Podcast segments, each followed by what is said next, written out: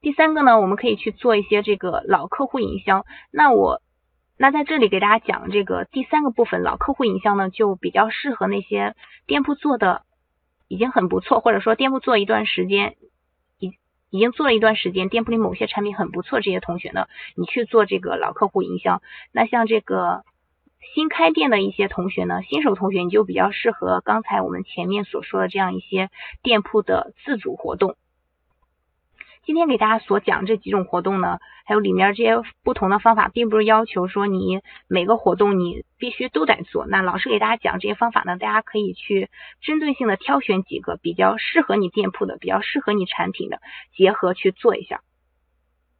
我们来看一下这个老客户营销，这里呢给大家总结了四种方式，分别是这个定向优惠码、EDM 营销，然后费的频道，还有这个包裹营销。我们先来看这个定向优惠码，咱们在设置优惠码的时候呢，是可以设置这个不可传播的专享型的这样一个优惠码。刚才我们去看这个新店扣的时候，大家应该也看到了，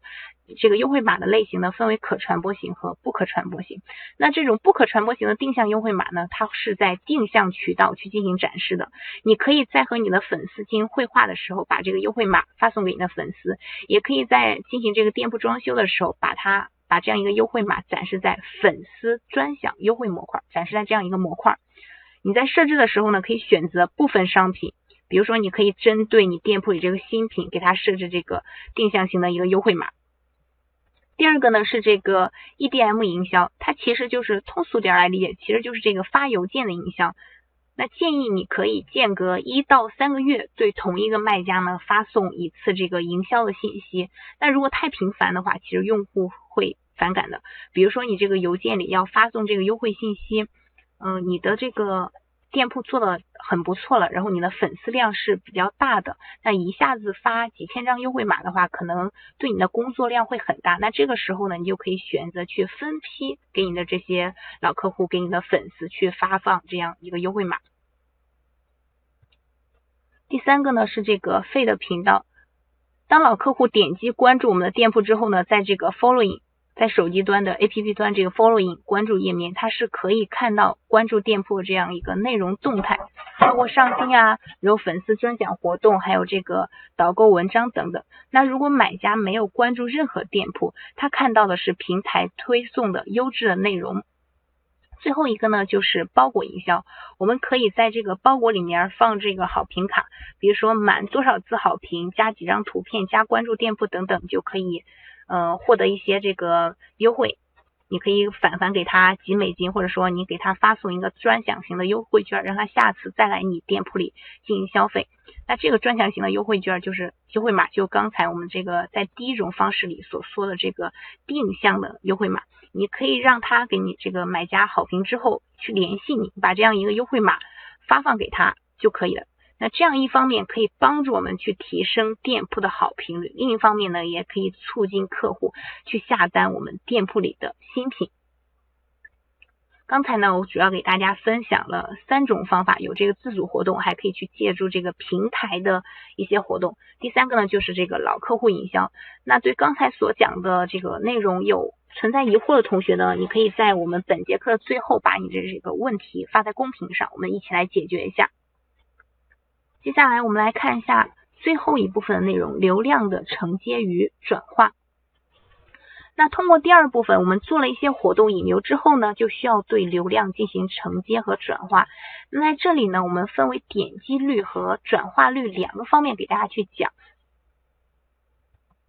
首先呢，我们先来看一下点击率的第一个影响因素——主图。其实做好主图的差异，做好主图的这个创意和差异化是非常重要的。我们来看一下图中这个例子。这里给大家展示的是2款这个照明灯，这2款呢，它们其实性能都是一样的，只是在主图这个表达上呢略有点差别。那假如说现在呢我们是顾客，你们更倾向于去选择左边这款还是右边这款？愿意选左边这款照明灯的同学呢，你现在可以在公屏上扣一下1。那愿意去选择右边这款照明灯的同学，你现在可以选择在公屏上去扣下2。我看一下，扣1和扣2同学都有。大家也可以把你们这个原因发在公屏上，为什么你扣一，或者说为什么你扣二。这个许平不秃 HEBEWANG 阿白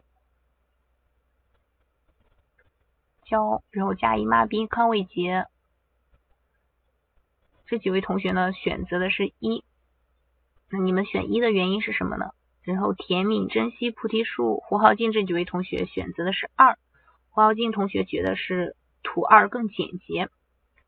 ，BILL 同学选的是一，觉得图一展示的更清楚，许平不秃同学选的也是一，觉得这个图一表达出来的力点比较多。若相惜、定相伴同学呢选的是二，觉得二更简洁，所以选二。HEB 同学呢选的是一，把这个性能，觉得这个左边这张图把性能给表达出来了。好，那我们一起来分析一下。其实通过刚才我们这样一个小小的选择吧，大家是可以看到啊，选一和选二的同学是都有的，但是你们可以往上去翻一下这个发在。大家在公屏上这个发言，扣一的同学相对来说呢是比二要这个多一点点的。我们来看一下，选一的同学呢觉得是这款灯它把这个性能都表达出来的，选二的同学呢觉得是这个图片上呢没有过多的文字，非常简洁，我一目了然就可以看到这个产品是什么样的。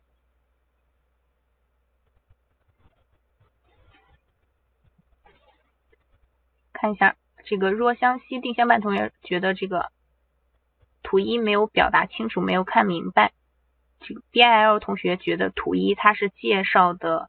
更清楚。其实不仅仅是给大家举的这个例子，车灯你做其他的类目也一样的。那速卖通上它有这么多同质化的产品，顾客他再去搜索这个结果，再去这个搜索结果页去看产品的时候，是否点击，其实很大程度上就在于你的主图是否有做好这个差异化，能否抓住它的需求痛点，抓住它的一个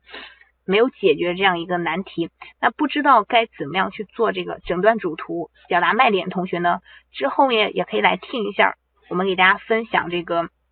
关于主图提高点击率方面的课程。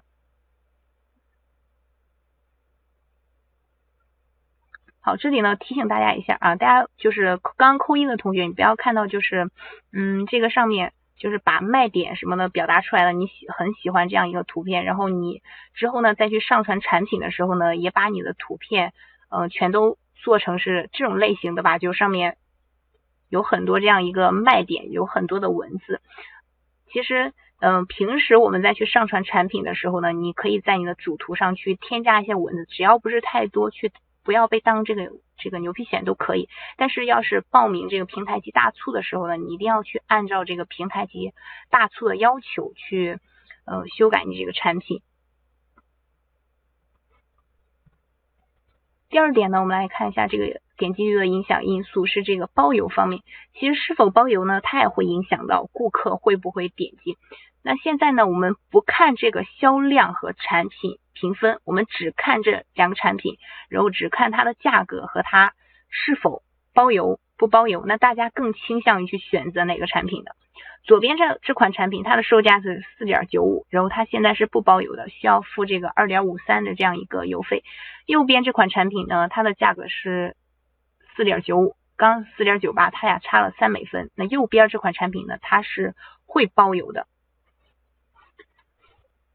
你们愿意选一还是选二呢？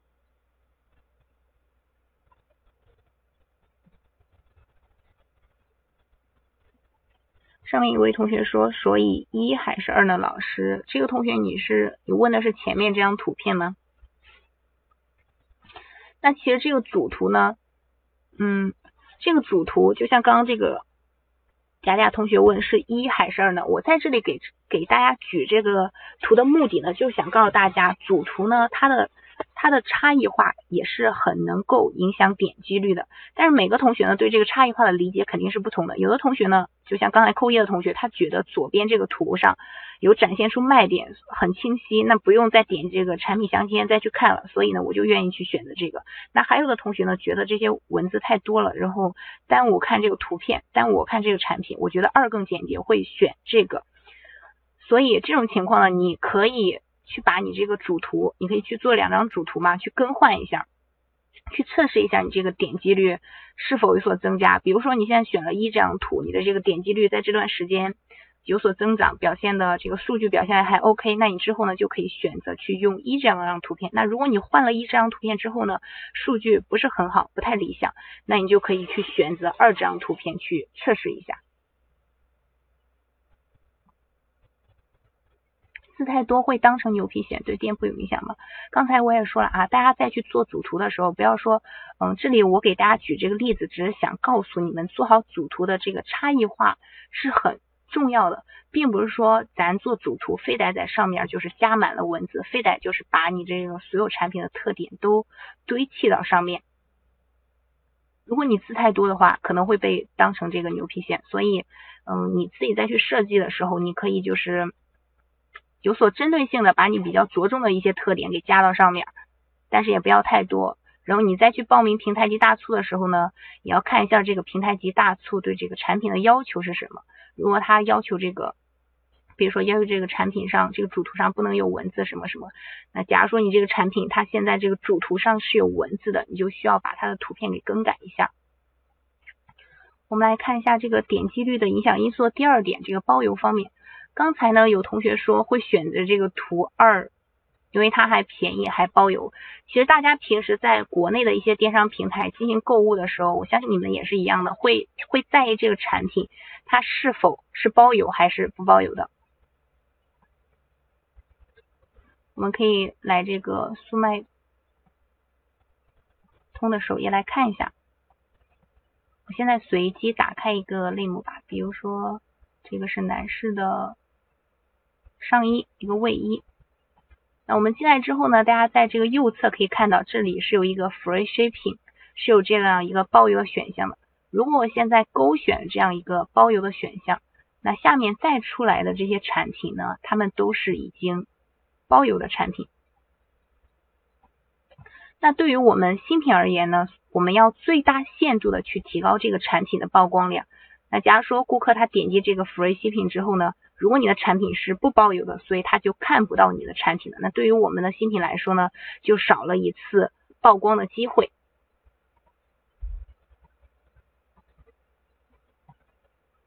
这个是包邮方面的影响因素。第3个呢是这个价格，价格因素呢它也是很影响我们这个点击率的。我们以图中给大家举的这个展示这个连衣裙为例。那现在我们看啊，这4款连衣裙呢，它们是不同风格的，然后呢，价格也不一样。那如果让你去选，大家可能每个人的这个标准都是不一样，但是呢，大多数同学，我们再去做这个选择的时候，肯定会有一部分同学，或者说大多数同学，他们都会比较倾向于去选择某款产品，或者说某个价格区间。那这个价格区间呢，就是一个绝大多数用户都比较所能够接受的这样的一个价格区间。所以呢，我们再去给产品去定价之前呢，最好呢要去调查一下这个市场的因素。